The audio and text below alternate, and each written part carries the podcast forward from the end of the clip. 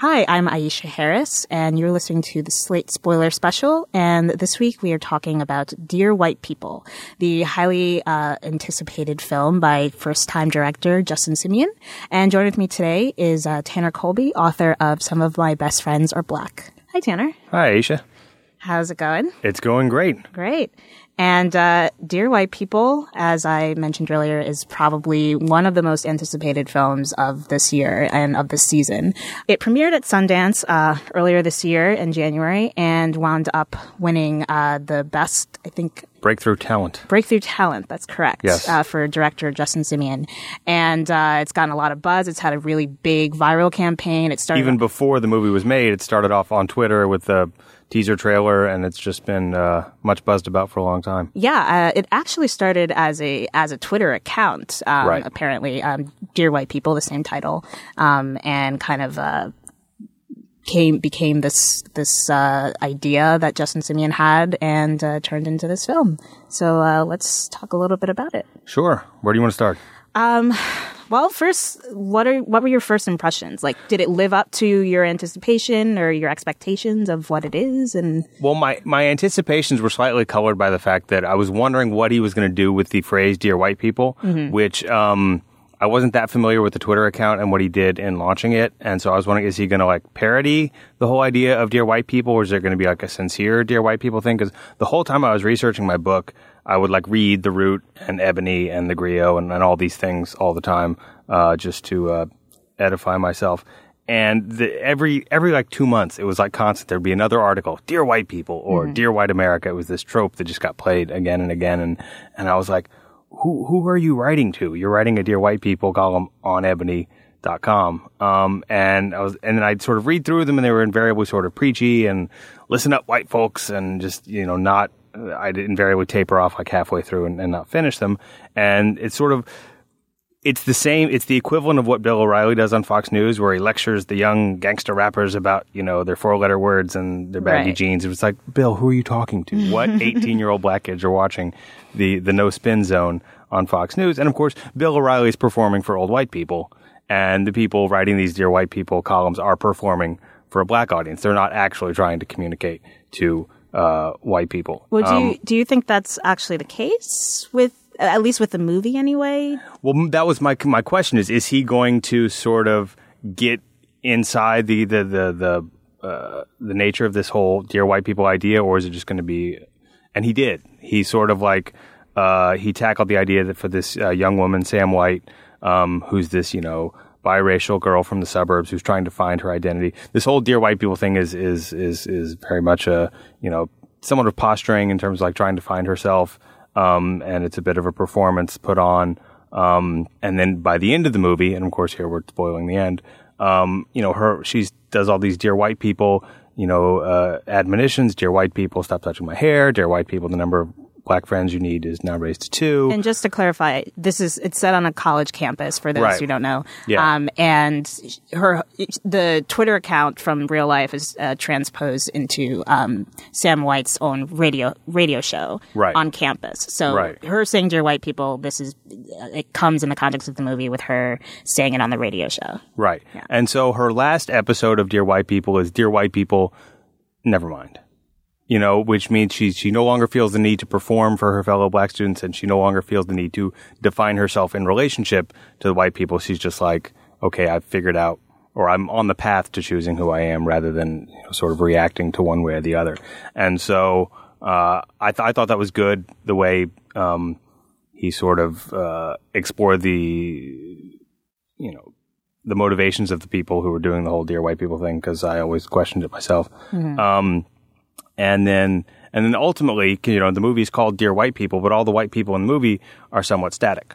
Yeah. You know, they're not really dynamic characters, which is fine. We've been doing it to y'all for you know, hundreds of years, so uh, turnabout's fair play.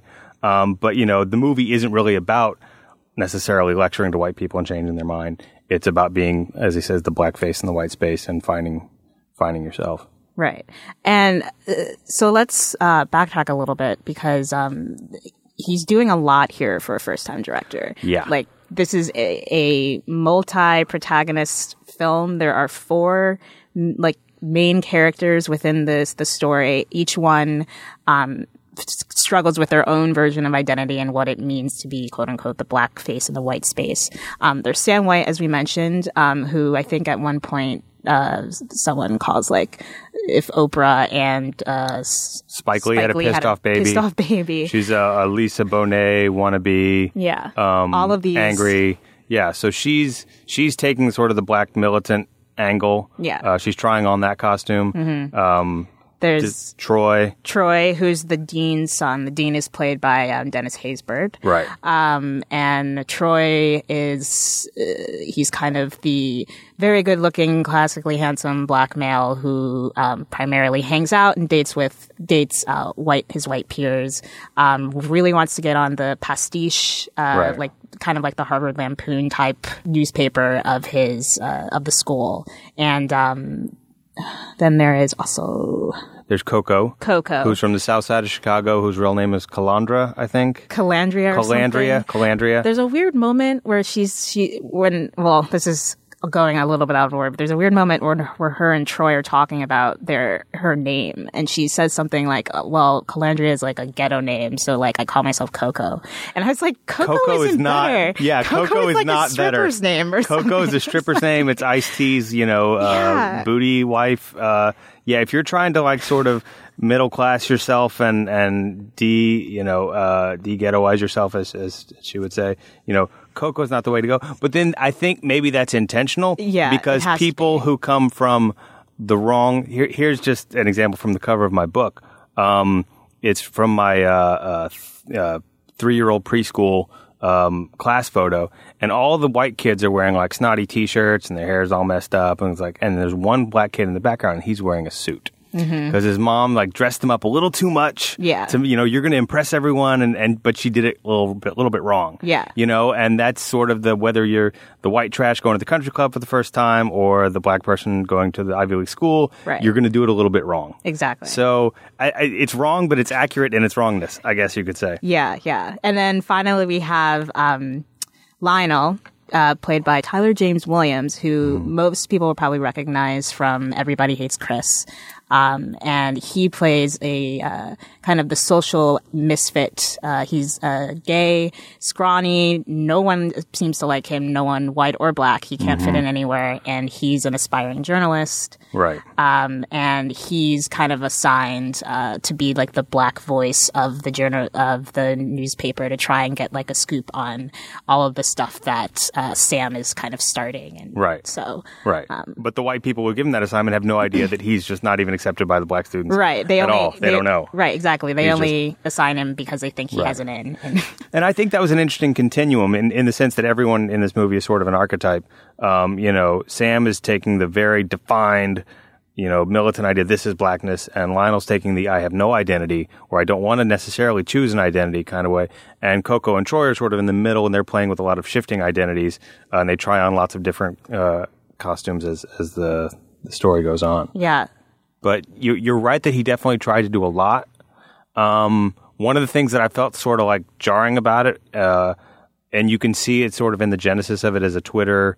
You know, he said the original treatment was like just 90 pages of anecdotes. Um, yeah, and like, so for the first half, you know, 40 minutes, so it's very vignette like the scene outside the movie theater where they're trying to get, uh, you know, we don't want to see a Tyler Perry movie. yeah. The Spike Lee do the right thing moment. It's Right. very reminiscent of the white guy in the Larry Bird jersey. Yes. Yeah. Yeah, and then you know the the tip test where Mm-hmm. uh, Lionel's at the student union or whatever, and it's sort of like a bing. We're gonna do a little like uh, break the fourth wall sketch moment. Yeah, it felt that felt a little out of place. It was me. yeah. So I think it started off with a bunch of like vignettes, and then sort of sort of you know merged into a narrative Mm-hmm. as it went on. But he just uh, and he, I read an interview with him where he said, you know, it's a little loose ended and messy, kind of on purpose, because I just wanted to throw a bunch of stuff in there to get people thinking. Well, I, I definitely got that feeling throughout, and I think that may be why the movie didn't quite land for me. Um, it-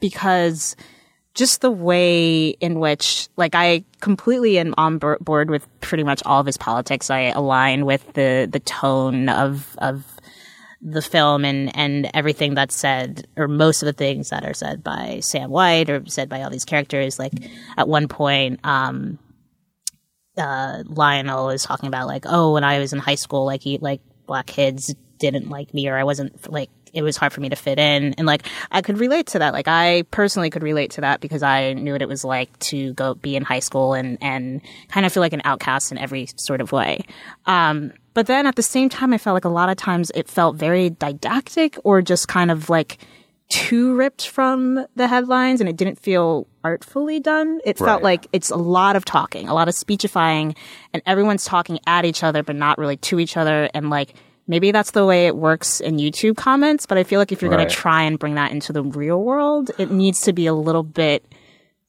Well, you sort of I got you sort of got the impression it's like, okay, Hollywood's only going to let us do one of these, so we got to put everything in. Right, right. Right. That, and it definitely felt like that. And I also felt like it, it, that translated to having four characters too. To me, I think it would have worked better if it was even just three, because I feel like Um, Three's a good dramatic number. Yeah, Four I, is- is four lot. too much, especially for a first time director and writer. And I, I feel like Troy and Coco could have been one character. Like they kind of round out. They like Sam and Lionel are very distinct and very different, Mm-hmm. and then Troy and Coco kind of have the same thing going on, where they're both trying to work with the pastiche guys and get them to Right. um, you know, have that, they wind up having that climactic uh, Halloween party in part because of both of their input. Right. And they both like deal with being, and I, I get there were moments where they were together and they kind of saw eye to eye, but I just felt like that could have been put into one character instead of, and the, the reality show storyline felt Yeah. very tacked on to me.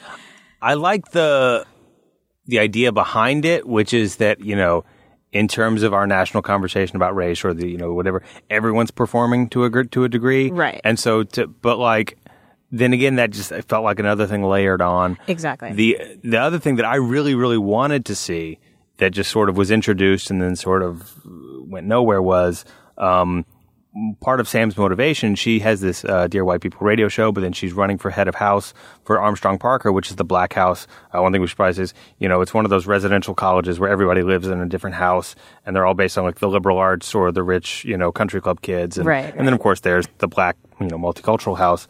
Um, and so one of her motivations is they they just passed this randomization of student housing act, which is going to sort of break up, you know, the cliquishness of these things and just put everybody in a different house to have a more democratized environment, um, which you know she sees as a threat to the, you know the the black culture on campus that they're you know they're trying to destroy us because they feel threatened by us, which I don't think necessarily the president really feels threatened by the students of the black house. It's just sort of he's just you know. Um, and so that to me, I thought, well, this is going to set up a real confrontation over this idea of integration and, you know, or versus, you know, multicultural cliquishness.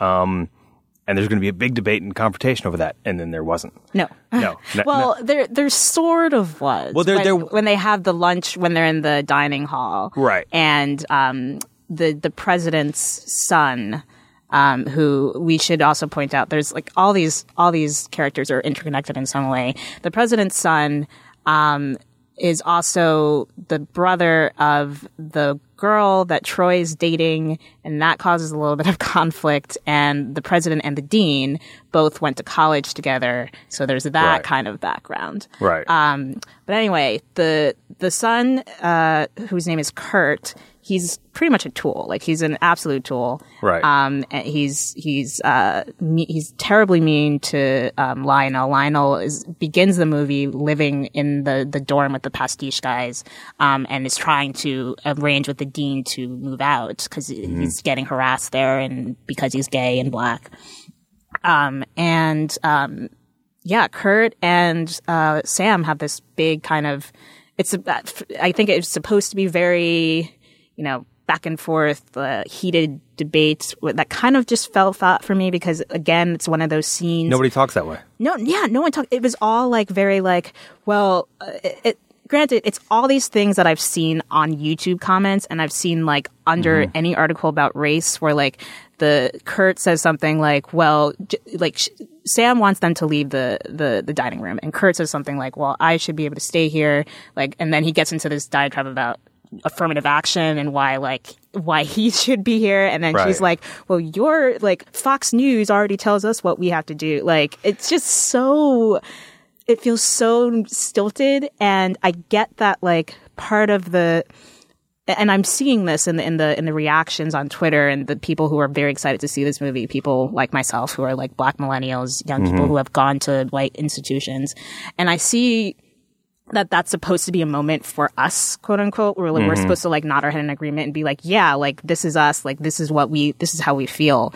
But it didn't translate as anything more than just like, okay, yeah, these things are all true, but this does not feel real in any way, like in terms of the way they are arguing about it in real life. Right. And w- white, from what I know of white people, we're not going to go into the black. I mean, any jokes about chicken and waffles that we're going to make, you're not going to be around.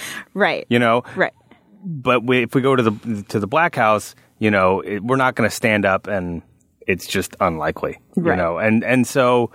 The problem is he's trying to do again too many things. Is it a narrative-driven, realistic movie, or is it sort of a, a Satire. satire um, and you know you can't be both if you're dr strangelove then then everyone's a type and it's all about the satire and there's no real emotional connect development or growth of the characters it's Right. just satire uh, but he's trying to he's trying to layer one on top of the other um, there are plot threads that are picked up like the housing thing that you know uh, is is never really it's like oh they're not going to do that Yeah. it's like and but it's never uh, really confronted um, One of the things that stood out to me was um, obviously, as we talked about before, it's not just directed at white people. I think there's also kind of this inner friction between uh, black f- people that's exposed. Um, at one point, there's a moment where um, Sam, whose friend Reggie, I believe it is, uh, who's like her like right hand man, she's kind of seeing him or at least just screwing him. Right. Um, but like he's also the guy who like wants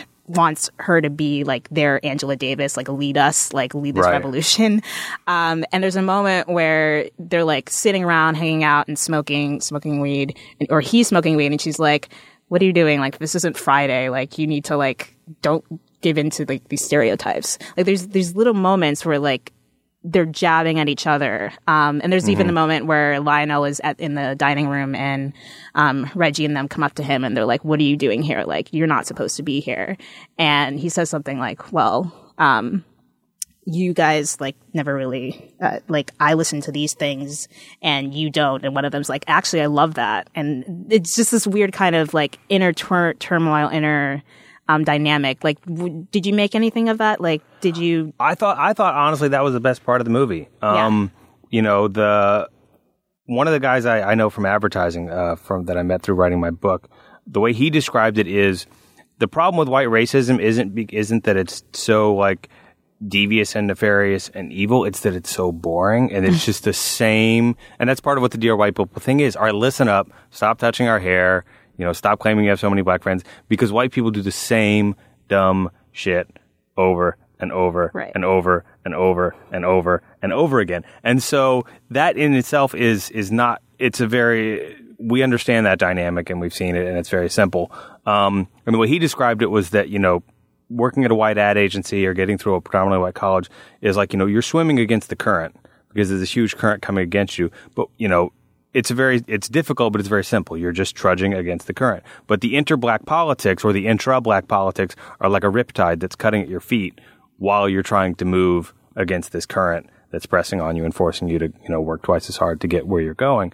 Um, and so a lot of the jokes about the white people, and maybe I'm just going to come off as a humorous white people who doesn't like making fun of white people, but like I felt like a lot of the jokes about the white people we've heard before Right. because people have been doing that same stupid shit.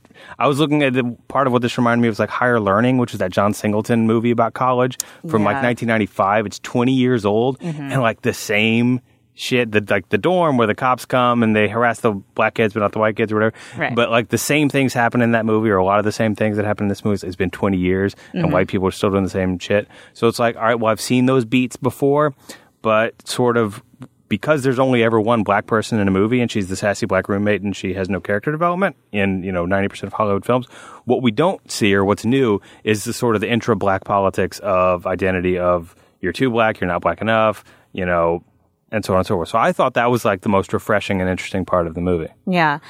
For me, I think it emphasized too much the fact that there there is this kind of myth um, that there are people who think you're too whatever if you are a black person. Um, the scene where Troy and um, Lionel now they like share they share a I guess a suite. So they have two different rooms, and uh, Troy is sitting and he's like watching like the sci-fi channel, like Star Trek, and like Lionel looks over and he's like, "You watch?" He looks looks at him as if to say, "Like you're watching Star Trek," and then he like changed the channel really quickly and it was like, Right. I'm watching football now or basketball or whatever. And to me, and then there's the whole scene later on with um, Sam and her white guy who she's dating, having sex with, or whatever, um, where he says uh, they go back and forth, which I actually thought was kind of funny. Where he's like, "You listen to Taylor Swift, and but you don't like you don't know anything about this or this," and he makes like a, a reference to Coming to America, and she has no idea what it is Right. And I was like, okay, yes, like these things exist. There are people who, um, black people who only listen to these things, but I feel like most people, especially black people, especially nowadays, the last, most of us want to try to put forth, and I think even if we don't want to try, we're doing it anyway. Put forth this um, idea that we can listen to both things. Like Right. it's it's Right. not an either or, and I feel like the movie kind of hints that that's the case, especially since Sam winds up just completely leaving behind like her old past to date the white to date the white guy. Like there's, there's I think the last scene we see with her and Reggie and like the other rev- rebels is like when after she's given this another speech about like Right. her childhood and then they decide to be together and they walk by and her old friends look back and they're like what is she doing and it's like i don't really think that's the way things really are most of the time No, and I, again, it goes back to the whole public performance thing. Like, uh, you know, again, just take it back to, to the advertising thing I researched. You know, again, in the inter, in the comments section, when you go through and read about all the articles and the diversity blogs and advertising, it's you know, it's it's vicious. So and so she can't take the handkerchief off her head, and and this kind of stuff. But do people really sit and do that in private and have those sort of you know recriminating conversations that are very specifically about you know friends or Taylor Swift or or you know policing? Right. You know those those cultural identity lines get policed in sort of like a general way, but you're right. I mean, do people actually sit and have those conversations, or am I going to be embarrassed if my black friend sees me watching Star Trek? Not really. No. not really. And uh, and so, but I think you know what. I, I did like the way it ended with, with, with Sam's resolution. Uh, not only was saying, "Dear white people, never mind," just like you know, whatever with you people. Um, but you know, the while there was no big confrontation over the, the housing act, she sort of resolves the question for herself because she's like, "Well, are you going to live in the Black House or the White House?" She said, "Well, I got an apartment off campus." right And that's really sort of the answer to the whole question is, are you going to live in the Black House? Society wants you to put, put you in the Black House or the White House. And the answer is get an apartment off campus. Yeah. And, and that's sort of, it reminded me of something that, uh, Lerone Bennett said about, uh, Roland, the editor of Ebony for Slate readers who might not be aware. Um, uh, he said, you know, the, the integrationist is overly obsessed with the presence of the white man. The separationist is overly obsessed with the absence of the white man. But the liberationist merely says that the absence or presence of the white man is irrelevant. You know, Yeah. and it's just like you go your own way and do your own thing. Um, and that's sort of where she ends up. And so I like where the movie started and I like where it ended, but Mm-hmm. there was just a whole lot in between going on. It's very enjoyable. Yeah. It's certainly an enjoyable movie and everyone should go see it, if only because it is a little, uh, you know, it might be a little too didactic or whatever, but, you know, maybe Hollywood needs that, you know. Um, and, and again, it's, it sort of reminds me of it was a, a discussion that, that Dana and Stephen and, and Julia had about Boyhood uh, when that movie, and it was like, oh my God, this movie's so good. It's so revolutionary. And I think it was Stephen Metcalf said, well, are we saying that i think that was julia yeah i remember yeah, that are we saying that because this is really a great movie, or you know, we don't have any other movies where they age a boy twelve years to compare it against, Right. Right? And it's so like, well, is Dear White People the best movie you could ever make about identity politics on a college campus, or is it the only one? yeah Right? Yeah. So we don't really, you know, we need to see twelve more of these movies to see. We, all right, well, this one really did it well. Or that, you know, we we can compare Porky's and Animal House and you know, like 10 of those different movies to say, well, Animal House is really sort of the best one and the rest are derivative. Right. Right. We don't have any, you know, cultural comparisons to this.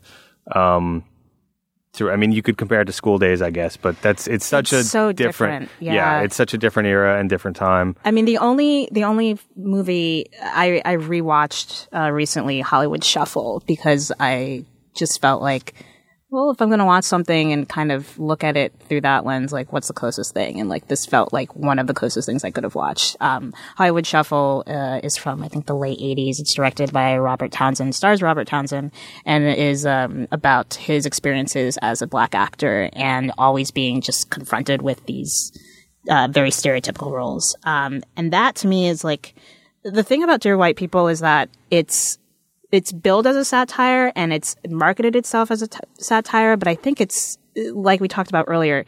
It gets so serious at times that like mm-hmm. it, it doesn't necessarily feel all that fun or funny. Right. Whereas something like Hollywood Shuffle, I mean, the last like third of it turns very kind of moralistic and, and does direct address thing. Like you need to choose, like, do you want to feel good about the roles you choose? Like you should. But the first, like, the first two thirds of it are very like biting, sarcastic, funny. There's, yeah, everything's funny in that movie. Yeah. That movie doesn't miss a mark.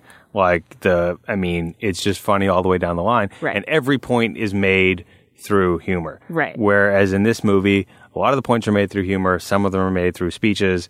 Um, and so it, it goes up and down like that. Yeah.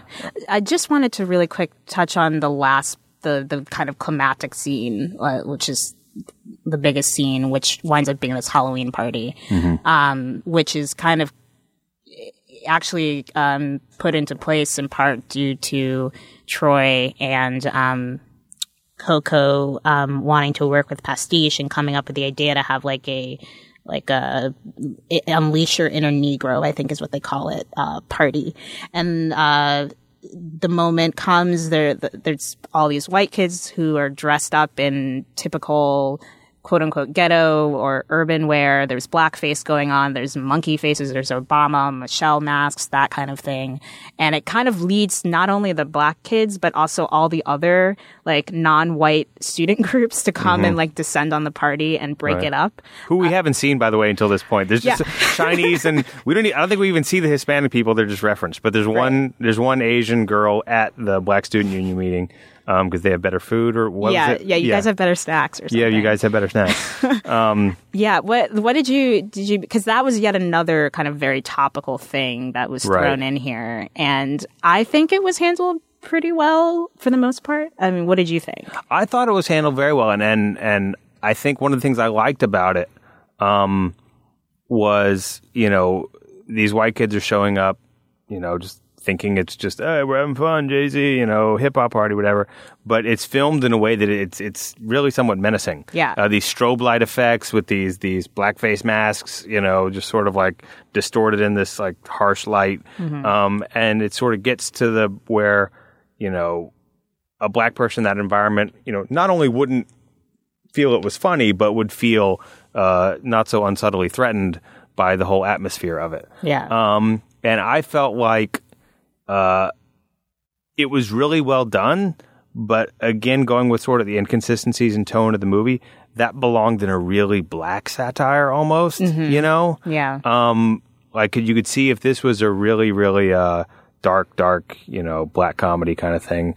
Um, so it was a little bit of shift in tone there, but I, I did think it it worked really well, and it is astonishing that that things like that are are still done. You know, my college we uh, at Tulane twenty years ago we had uh, they still had the old South parties where the, the white fraternity would dress up in their Confederate grays and the ladies would wear like cotillion dresses and, and stuff like that. Yeah. I don't know if they still do it. Um, I'm sure that they do. um, but, you know, so I know what, what did you think of it? I thought it was, I, I thought it was great too, especially the moment when Lionel was at the party with his um kind of his boss at the the, the newspaper. They he goes there with him, and he has a crush on his boss, and the but they start flirting. Um, and so and by boss, I mean like this guy is like a senior and he's like a freshman, not like actual like teacher Employer. student. Right, yeah. Um, so like his editor, and um, they start making out, and Lionel, who's constantly teased for like this very unruly afro, um, he says something like, "Oh, like I think I want to cut it all off," and and the the guy is like, "Don't you dare!" And it's like, okay, like you clearly are fed. And then he says right after that, he says something like, "I lo- I love you, like I could eat you like a Hershey's or something." It's Yeah, like, like- the most like it's the worst thing in the world. But I have been told that before, and it's very some something along those lines. So I've ex- Wow. yeah, I've ex- yes, um, not quite Hershey's, but similar chocolate, whatever. Right. Um. So and then And it wasn't flattering? oh yeah, I, I went home with him after that. Um, no, but it was um, it, it there there's a moment when there right after he says that they start after he hears him say that they start making out and then all Lionel sees like it cuts intercuts with like him seeing like monkey masks and to me that was like really effective. Like I liked Yeah. that kind of dark um existential crisis he was kind of going through as this was happening. Like, Right. It, that part really worked for me. Um, and yeah, I agree with you. It, it does kind of work in a different movie, but Right. but I think it also, to me, that was like the best overall Yeah. piece in the movie. Yeah, no, and I thought it was. Um, I agree. I think it worked very well. It was it was a good climax. Um, I, I didn't quite understand what Troy's. Why was Troy writing the invitation? Why did Troy, the student politician, want to be part of a humor magazine? That didn't quite make sense to me. It was just a lot happening. But that scene in and of itself was, I think, effective and shows you just how ridiculous it is that these these parties still keep going. In fact, I I read one interview with him. That was the original climax of the movie, mm-hmm. and then he took it out because he thought, eh, it's too crazy, it's too unrealistic, it's too heightened reality. And then he started reading like more and more. It's like, wait, this stuff still does go on all the time. I mean, there was just a couple weeks ago a clip that went around of people doing that Right. stuff. Like, and it happened when I was in undergrad uh, at least once. I remember how I went to Northwestern and I was there between 05 and 09, and I remember it happening Right. at least once. Right. Well, I mean, the thing is, and here's where you sort of run into an interesting issue, which is that, like, okay, this party makes fun of something topical that's going on campus every year, right? You know, and Sam's movement s- sort of maybe, you know, merits a bit of satire or a bit of, you know, uh, ridicule from students. Um, in that it is so, it's the the main self serious thing that's going on campus right at that moment. Um, you know, but the only people with a satirizing platform are these racist white guys. So there's no one to do an intelligent satire of what Sam is doing, except for maybe Justin Simien, who's sort of like, you know, uh, exploring the issue in this movie. Yeah. So if you had, uh, if you lived in a different world, you know, and the white people say, well, we're, we're just making fun of what's going on on campus. But at the same time, it's like, well, yeah, but you don't know how to make fun of that. It's not that you can't make fun of that. Right. It's that you don't know how to do it well. Exactly. Um, so maybe you just shouldn't. Yeah. Um, so, last thoughts. Uh, what do you think of Simien? Do you think he? What do you think of his his uh, future as a filmmaker? I, I think he has a good one. I think um, it. I would if I got a chance to make a, a first time feature, uh, I would you know hope it's as good as this one. Um, you know, I think it's probably uh, difficult to pull all this sort of thing together for your first time filmmaker. I don't know. I've never made a film, um, but I think he's got enough good ideas and enough talent. Um, I'd like to see uh, what he could do given the chance to sort of um, you know, if he didn't, if if you tell him, all right, Justin, you've got a five picture deal, you can make five different movies. You don't have to put all of them in the same movie. Uh, I think he'd make really good movies. Yeah, I completely agree with that. I I think he shows a lot of talent, and considering that this was very much a grassroots project, it was crowdfunded and it, Right. it's grown in support. I think I'm really curious to see what he does uh, with with his career, and I'm looking forward to it. And I just hope it's successful so that again more of these movies can get funded and made. Yeah, the more we have, the more representative they or less representative they will be of Black culture individually, and I think that's a great thing to to aspire to in Hollywood. So. Thank you. Thank you. The producer of this podcast is Chris Wade. The exec producer of Slate Podcast is Andy Bowers. And for Slate.com, this is Aisha Harris. Hello, it is Ryan, and I was on a flight the other day playing one of my favorite social spin slot games on chumbacasino.com. I looked over the person sitting next to me, and you know what they were doing? They were also playing Chumba Casino. Coincidence? I think not. Everybody's loving having fun with it. Chumba Casino is home to hundreds of casino style games that you can play for free anytime, anywhere, even at 30,000 feet. So sign up now at chumbacasino.com to claim your free welcome bonus. That's chumbacasino.com and live the Chumba life. No purchase necessary. VGW. Void were prohibited by law. See terms and conditions. 18 plus.